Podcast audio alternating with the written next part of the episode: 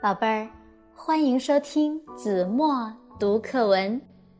今天我要为大家读的是三年级下册第四课《柳笛和榆钱》，作者高洪波。我的故乡在北方农村，那里的榆树和柳树并着肩长。柳树的长发披散开来，自由自在地沐浴在春风里。榆树常常把身子探出墙头，向我们招手。春天，我们折下一根小手指粗的柳枝，拿小刀切割齐整，然后轻轻拧一拧，使绿色的树皮略略松动。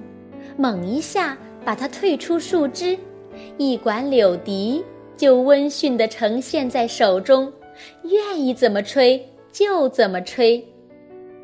柳笛声音的高低是由柳管的粗细决定的，粗笛声音浑厚，呜呜的像牛吼；细笛声音尖利，吱吱的像雏鸡叫。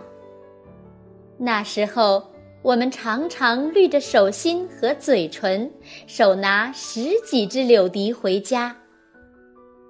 柳笛要现做现吹，放一夜，第二天就无法吹响了。春天把自己的歌声藏在柳树的枝叶里，每个孩子都有本事把这歌声找出来。榆钱是榆树的奉献，榆钱非常好吃。清晨，露水还浸润着榆钱的时候，它们亮晶晶、绿莹莹的，真像一串串晶莹的玉夹。折下一只，像吃糖葫芦一样吃下去，那滋味真美妙。第一片如果入口欲化。第二片一定稍稍提醒你仔细咀嚼。第三、第四片呢？你能尝到露水与榆钱混合后的甜美，尝到土地的芬芳。手中的榆钱吃完了。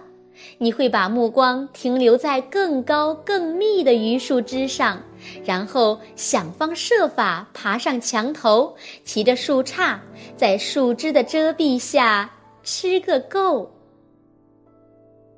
好了，宝贝儿，感谢您收听子墨读课文，我们下期节目再见。